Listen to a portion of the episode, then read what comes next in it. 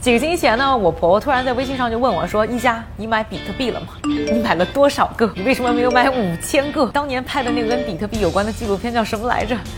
哎呦，这么一通问我问下来，我当时第一反应就是比特币这一次真的火了。那你看啊，五个多月前看的时候，比特币呢一个的价格呢也才一万多到一个，那现在蹭蹭蹭的涨啊，一度我看都突破六万美元大关了。那虽然呢，现在比特币的价格呢也是一直在震荡，就有高有低，而且它可以切割成很多的小份儿去进行交易，未必一次要买一个了。但对于普通人来说，其实想想这价格还是门槛挺高的啊。但其实除了比特币之外，现在整个数字资产的市场已经变得特别多元了，已经有各种各样的一些呃可以交易的一些资产。光是数字货币啊，我刚才就看了一眼 Coin Market Cap，光是这一个类别就差不多数得上名字就有四千多个，所以呢是选择非常多。今天呢就想和大家呢介绍一些呢这种各种各样的数字资产当中一些当红辣子鸡。另外呢今天还请来了一位呢自称是币圈老韭菜，那很多的币圈人都非常熟悉的宝二爷，和大家一起去探讨一下包括比特币在内的这些数字资产背后的一些价值逻辑。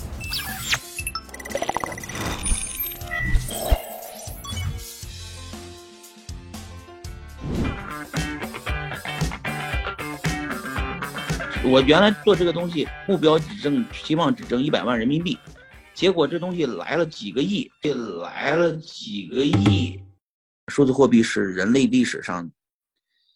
自下而上的一次颠覆自己、改变自己命运的一个机会，所以年轻人一定要进这个市场来，来搏一把，一定要 all in 进搏，有多少钱买多少钱。比特币一定会到一百美金一个。如果比特币不到一百美金一个，我二宝直播啊吃。当然了，宝二爷说的呢，代表他自己的观点。到底呢，这些数字资产呢，值不值得投资，还要你自己去判断。那第一个呢，想和大家聊聊的呢，就是 Dogecoin。我发现呢，很多人经常把这个名字念错啊，念成 Doge Coin，但其实不是念 Dogecoin。那其实我觉得它的中文名呢更有意思。更有喜感，叫狗币、狗狗币、小狗币。我听着总觉得有一种骂街的感觉，所以下面我还是和大家说这个英文名 Dogecoin，现在呢非常的火啊，特别是它有一个呢超级粉丝伊隆马斯克。而且呢，Dogecoin 呢现在也非常的值钱。你别看它一个币呢就几分美元啊，这个门槛很低，入手非常 easy。但它其实呢整个的市值啊，一度在二月份的时候还突破了一百亿美元，现在也一直是在七八十亿美元的一个水平，所以是一个非常 serious 的数字资产。但它呢在二零一三年创建的时候啊，这个完全都不是为了挣钱，也没有像说中本聪在写比特币白皮书的时候啊说抱着某种这个使命感。它其实呢，最早创立的时候呢，就为了两个字搞笑。那我记得在二零一三年的时候，那个时候比特币啊就来了一波行情，那价格呢从一百多美元一下就涨到了一千多美元。那这个价格的上涨呢，立刻呢就吸引了一波呢非常早期的这种投资者，当然了，也吸引了一些呢这个山寨币的出现，就是很多人啊开始模仿的比特币做新的数字货币。这群人当中呢，就有一个程序员叫做 Billy Marcus。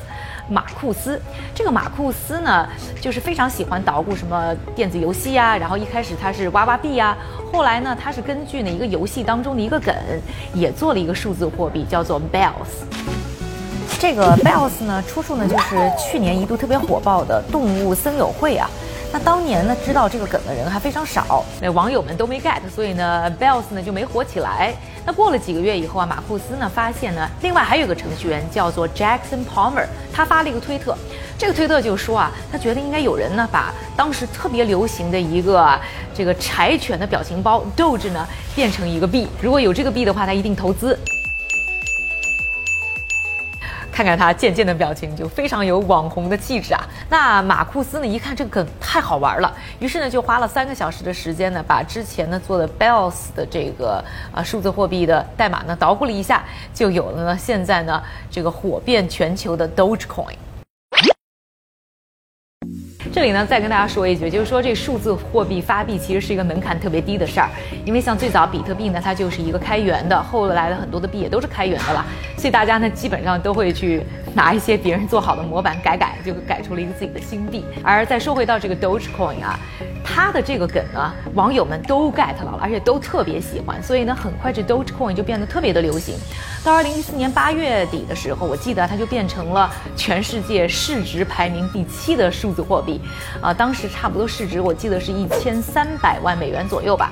而且要说呢，这个天生就是为了搞笑的 Dogecoin，它的粉丝们呢也都是非常有趣的灵魂，做了非常好玩的一些事情。比如说呢，他们筹集了两万五千美元的狗狗币啊，去助力没钱出征奥运会的牙买加雪橇队去参加二零一四年的奥运会。另外呢，他们还筹款去帮助呢肯尼亚去清洁水。而今年这一波呢 Dogecoin 的行情要感谢一个人，就是刚才说到的 Elon Musk。伊隆马斯克，这个马斯克呢，在一月份的时候发了一张的 PS 出来，用狗呢做封面的时尚杂志的这个封面。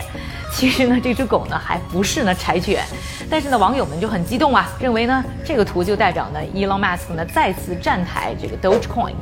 那特别是啊，是受到了 Wall Street Bet，就是推动那个 GameStop 股价的，呃，这些网友们的欢迎，立刻是拿出真金白银啊，去支持呢 Dogecoin。特别要说到那个时候又遇到了那些券商商们呢，是限制大家去交易呢 GameStop 等等股票啊，所以买不了股票，所以更多的人呢又去买这个 Dogecoin，所以。这个价格呢就拉了一波，就咚咚咚咚咚的往上窜。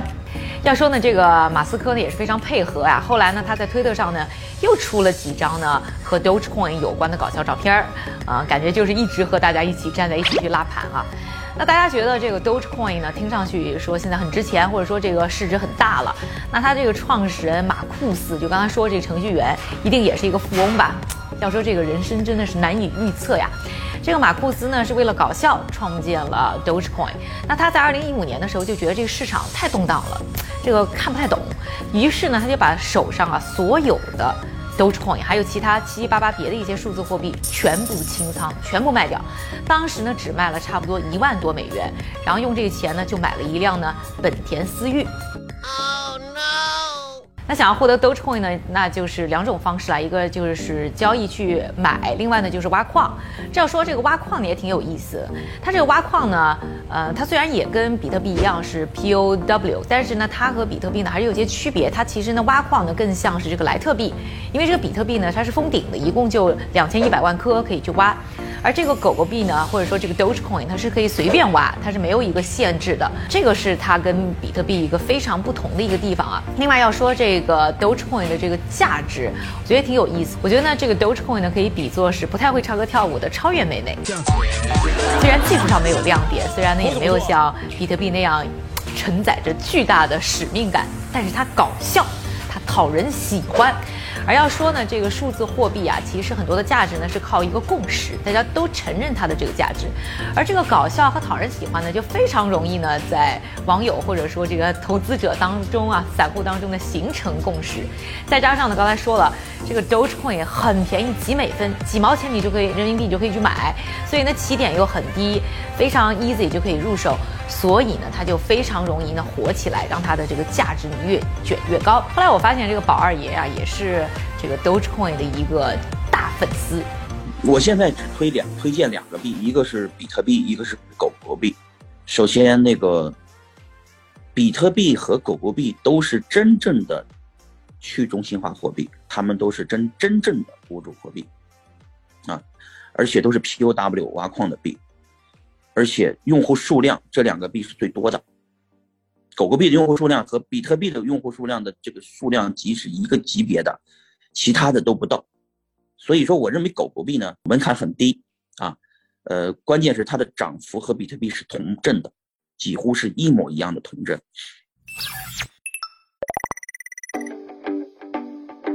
聊完了狗狗的那些事儿，我们再来说说这个篮球啊。这个喜欢 NBA、喜欢篮球球星卡的同学，请举手。要说呢，这个球星卡其实呢是一个历史悠久的。这个东西。据说在一八八零年的时候呢，这个烟酒商啊就开发出来了球星卡，当时呢是为了促销他们的香烟做的一个赠品。当然了，有没有帮助带动香烟的销售，我也不太清楚啊。但是这个赠品呢，自己就成长成为一个百亿身价的一个大的一个生意了。那在这些球星卡当中呢，篮球球星卡它的用户存量和它的流动性呢是特别高的。这要说呢，这个 NBA 非常会玩啊，就推出了像什么新秀卡、限量卡、实物卡、球衣卡等等名目的各种卡，把这个价格呢也是拉上去了。而且呢，有一些啊签名版的更是价值连城。那在二月底的时候呢，达拉斯小牛队的明星啊卢卡·唐西奇，他有一张签名的新秀卡，以四百六十万美元的价格售出，这个可是有史以来价格最高的篮球卡。当然，这个球星卡呢也有球星卡的问题，一个呢，它就是和奢侈品一样，容易有假货。它呢跟我们刚才说这个发币差不多，就是说这个。想要仿造的难度太低了，而这个仿造的回报呢又太高，所以呢特别容易有假的出现。另外呢还有一点就是它这个卡嘛，你就一张卡其实很容易磨损，所以这个呢是球星卡的一个问题啊。那进入了数字时代以后呢，哎这些问题似乎都有了解决方案，而且这个 NBA 呢也是紧跟时代潮流啊，非常会玩儿，就推出了 NBA Top Shot。而这个 NBA Top Shot 呢专门就是进行啊买卖交易。这个 NBA Highlights 或者说是数字球星卡的一个地方，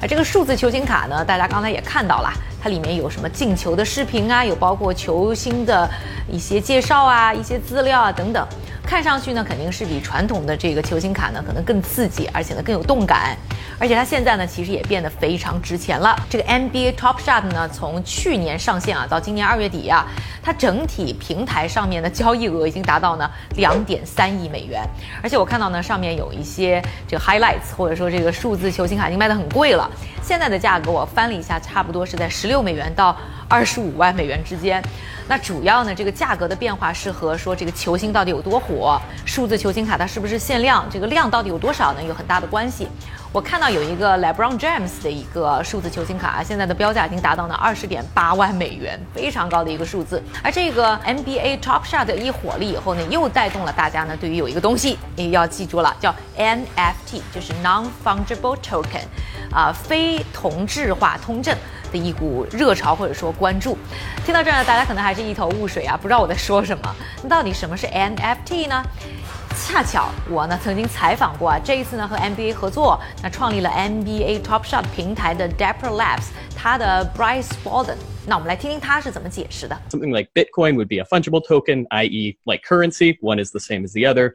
A non fungible token is for non fungible goods. So things that you can't break into pieces and still have them maintain their value. Think like art. You can't have half a, an art piece without it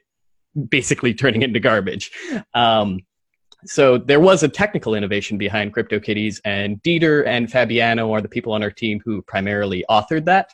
要说这个 Dapper Labs 呢，绝对是 NFT 的一个爆款制造机。那早两年呢，他们就借助呢推出了 CryptoKitty。 不是这件 T 恤，这 T 恤上的这只猫啊，数字化的一只猫啊。那借助呢这款产品呢，是把整个 NFT 的概念呢一度就炒火起来了。那个时候火到什么程度啊？火到把整个以太坊呢都给堵了，大家可能也听出来了，这个 NFT 呢就是一个非标品的数字资产，它呢是在区块链上呢进行发行的，那所以是一个带了时间戳的，然后具有一个呢非常独一无二的一个代码，所以你没有办法去进行更改，而且它也不会去磨损，而且呢你对它的发行量呢也是可以控制，是有限量可以进行限量发行的。那它呢其实一诞生呢就和这个艺术品啊就带着一种收藏性，所以。和这个艺术品啊等等非常相通。最近呢，就看到有一个艺术家啊，叫 Grimes，啊，或者他的另外一个身份呢，就是 Elon Musk 的现任女友。他呢就卖了一组呢这个 NFT，那一下子就卖了差不多六百万美元。这个里面有视频也有图片。那其中一个标价最高的一个视频呢，就卖到了三十八点九万美元。而且我觉得最神奇的是，其实你不用花钱，现在依然可以看到这个视频。所以对于这个买家的心情，我其实非常难有共鸣啊。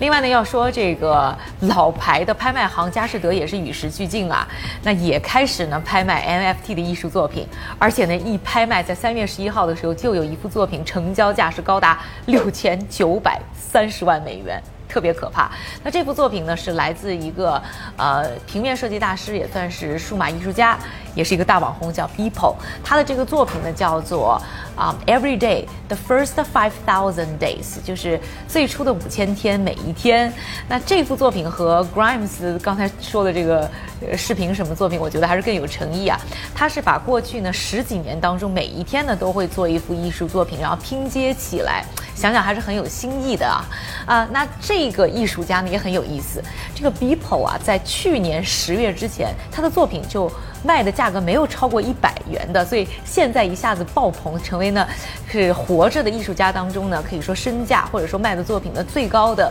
之一的一个艺术家。NFT 的出现呢，对于艺术家或者说像我这样的内容制造者啊，应该说是一个特别有革命性的事情，因为呢，马上把很多人对你的支持或者说对你的喜爱呢，就可以呢，呃，直截了当的变现或者说变成一个标价。但它就作为投资品呢，我觉得会有一个问题，就是流通性可能会比较的差，呃，可能买卖呢 NFT 就跟买卖房子一样，它的周期会比较的慢，呃，尤其是那些标价比较高的 NFT，你必须要找到一个和你一样的一个。真爱粉啊，可能才能够出手呢手上的 NFT。呃，另外呢，我觉得很有意思的一个地方呢，就是我觉得 NFT 和 Dogecoin 一样啊，它其实呈现一个趋势，就是我们开始呢，对于我们觉得好玩、觉得喜欢的这种 feeling 这种感觉呢，在进行定价。那这个定价呢，是完全脱离了这个实际的物质事物的。呃，我觉得这个整个的逻辑呢，可能就和我们可能熟悉的股票完全不一样。嗯，相反可能会和一些收藏品啊、艺术品啊，反而可能更相通。但我个人的感觉就是说，如果大家真的要去去投资 NFT 的话，我觉得心态呢也可以摆得更轻松、更佛系一点。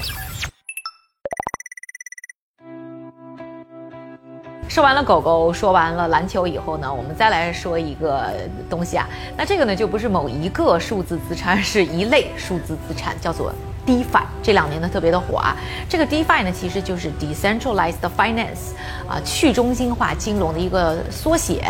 也有些人呢是称它叫 Open Finance 开放金融，什么意思呢？这个相对于传统金融系统来讲的话，DeFi 呢就是说把中间我们金融系统当中很多流程当中的中间商去干掉、去去掉的这么一个建立在区块链上的一个金融体系。举一个简单的例子啊，比如说呢，我有一百块钱美金，我要呢把它转账，这个 wire 给我在北京的一个朋友。这个在传统金融系统当中呢，就得我先把这钱呢存到我在美国的一个银行。然后这个银行呢，拿着这一百块美金呢，再把这个钱呢放进一个叫做 SWIFT 的一个国际转账系统，然后这个系统呢，再把这个钱呢转到我朋友在北京的北京当地的一个银行，然后呢，我的朋友才能去把这个银行里呢把这个钱拿出来，所以他要经过呢非常多的手续，非常多的中间商，所以他会需要更多的时间，而且呢，你会要支付给这间中间商呢一些服务费用去完成你这个转账。那在 DeFi 上面呢，它就会把呢，呃，像刚才说到的银行啦、Swift 系统啊都去掉，就变成了一个呢，我的钱包和我北京朋友钱包这个点对点的一个呢，呃，转账行为。所以呢，这个会就理论上呢会变得更快，而且变得更方便。当然了，是不是省钱？其实我觉得呢还是有待讨论的，因为虽然你不要交给第三方或者说这些服务商。这个转账费了，但是现在的 DeFi 大部分的这些应用呢，还是建立在以太坊上的。你在以太坊上要做任何事，都要去消耗一个叫做 Gas 的东西。那这个 Gas 的现在已经非常贵了。那现在呢，DeFi 有几个比较流行的方向啊，一个呢就是像 Uniswap 这样的去中心化交易所。那在去中心化的交易所上的话，它是通过算法去进行撮合，所以呢就就没什么我们之前讨论过的什么券商啊、什么做市上啊，没他们什么事儿了，也不会发生呢。像大家可能看到新闻上说的，说 GameStop 的股票啊，它的交易被券商限制这样的事儿，也是不太会发生的。但是呢，去中心化交易所也有一些它的问题，第一个就是说它的流通性。可能会相对比较的低。另外呢，就是如果你有一个特别大的单啊，一下砸到市场上，可能就会造成呢市场的大幅度的波动。另外呢，DeFi 还有一个比较流行的方向就是借贷，比如说有一个平台叫做 Compound。现在还是比较火的。那这个 Compound 呢，就是让你用户啊可以去抵押你已经有的一些数字资产，然后呢去借别的一些数字资产，或者呢你可以把自己有的数字资产呢通过它呢是借给别的人，然后挣一些利息。然后它呢不会去看你的什么信用记录啦，也不会做个人的信用调查啦，完全都是依赖呢智能合约在进行的每一项借贷的一个执行。呃，当然了，你可能会去发现啊，这个其实你借给别人这个利息挣的其实挺少的，所以我有些朋友呢，他会要求呢，利息拿的是这个平台的代币，然后最后呢是希望这个平台的代币呢升值来挣钱，所以变相其实是一个我觉得是空手套白狼的投资。而对于呢这个 NFT 以及 DeFi 的这些币啊，宝二爷在投资上呢有他自己的一些看法。你说你只建议大家去买比特币和狗狗币啊？那你觉得现在特别火的 DeFi 怎么样呢？DeFi 本质上是什么？DeFi 本质上，大量的币，DeFi 的币都是基金免费挖到的，他拿住不卖，涨了一百倍了，你买了，他卖给你了，就这么简单。你拿了一堆的币，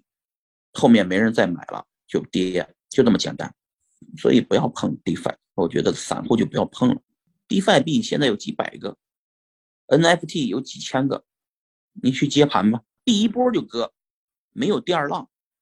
最后再声明一下，就是宝二爷只代表他个人的观点，不代表我的观点。也希望呢，大家呢根据你自己的判断去决定这一些呃资产呢是不是值得投资。那今天呢，我们关于呢各种数字资产的介绍呢就到这里。喜欢我们视频的朋友，请一定要点赞、转发、加关注。